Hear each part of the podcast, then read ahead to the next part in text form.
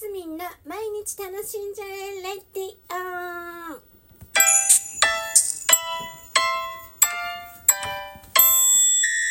おはようございます。2023年12月19日火曜日マスミンです。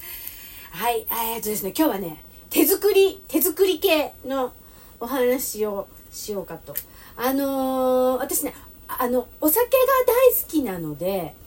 あんまり甘いものを食べないんですね。ででもあだからお酒が大好きなのでっていうのがやっぱりそうなんですよ。若い時20代お酒飲む前お酒にはまる前 は甘いもの大好きだったんですよ。あの31のアイスクリームとかが本当大好きであのトリプルとか全然平気で食べれちゃうぐらいね。でチョコレートなんかもう1枚とか全然平気で食べれちゃうぐらい大好きだったのにお酒を飲むようになってからあの全然受け付けなくなったんですね。欲しいと思わなくなっちゃってあんまり食べないんですよ。でもたまになんかあのブランデーじゃないやなんだえーと、そういうラム酒か。ラム酒の入ったラミーとかああいうのはもう本当にたまに1かけとかも一緒に食べたいなみたいなね時があってねあのワインと一緒にねいただいたりする時があるんですけどあんまり食べないんです。ただちょっとこの頃ね干し芋っていうのを作ったり先日はえっ、ー、とね発酵あんこ。あの麹小豆。なんかそういう手作りのあのほっこり甘いものをたまに作るんです。なんかそれは何ていうのかな。私ほら今小説とかにさ なんかいつ終わんだよみたいな感じですけどもうちょっと言われますから。取り組んでてね。悶々とこうパソコンに向かってこう活字をこう読んでたりね。なんかこう前後をこう妄想を膨らませながらねいろいろ書いてたりするとね。やっぱり頭使うんでしょうねきっと。なんとなく。そうするとねなんかねこうコーヒーをいただきながら途中休憩があったらねなんかね甘いものを口にしたいなと思うんですよ。でもすっ甘いものが欲しいっていうよりはなんか本当にちょっと疲れた脳になんか栄養分をみたいな。でかといって夕飯お食事の方にはあんまりこう響かないようななものを食べたいなって思うんですよ。それでこの頃そのさつまいもをいただいたりしたのでね。でふかすあのふかしたり食べるそういう感じで食べるとあっという間になくなっちゃうっていうかさなんかそういうところもあるし、うん、欲しいものにしてみたの。で欲しいもの結構簡単にできてねオーブンで。で欲しいものにするとこう何？噛む咀嚼がいっぱいするからそんなに量食べなくてもいいしこう食べた感がすっごいあるんですよね。であ欲しいもいいねなんて思い思いつつでうーんなんだ麹の麹を一緒に小豆とねあの炊飯器みたいな圧力鍋みたいなそういうのでねあの炊いてちょっと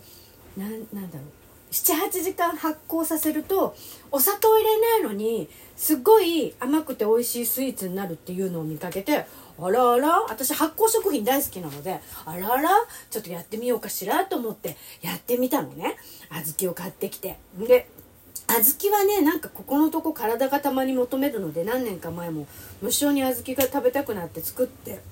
冷凍してみたいなことを知ってましたけどその時はちゃんとお砂糖を入れてねそういうあんこでしたけど今回は発酵あんこって言って麹麹と私の場合乾燥した麹とあと小豆をあの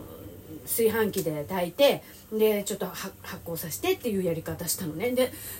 お塩をねどれぐらいかな2つまみぐらい23つまみぐらい。だ小さじ1も入れてないかな弱ぐらい入れた感じなののまあだから言うなれば塩味なはずなのに甘いのよ。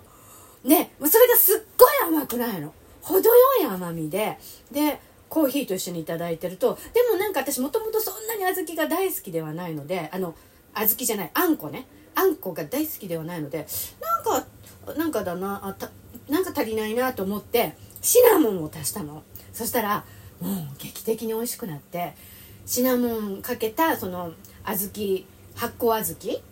にこうおスプーンでいただきながらコーヒー飲むっていうのがねちょっとなかなかおつな感じでドーンと来ないしそれでねこんな話もあれですけど便通もよくってやっぱ腸活的なのがやっぱあるみたいよ。すごいおすすめでございます。これはね続けようと思いましたね。それであのー、なんかな？なんていうの？個包装個包装ですか？ラップで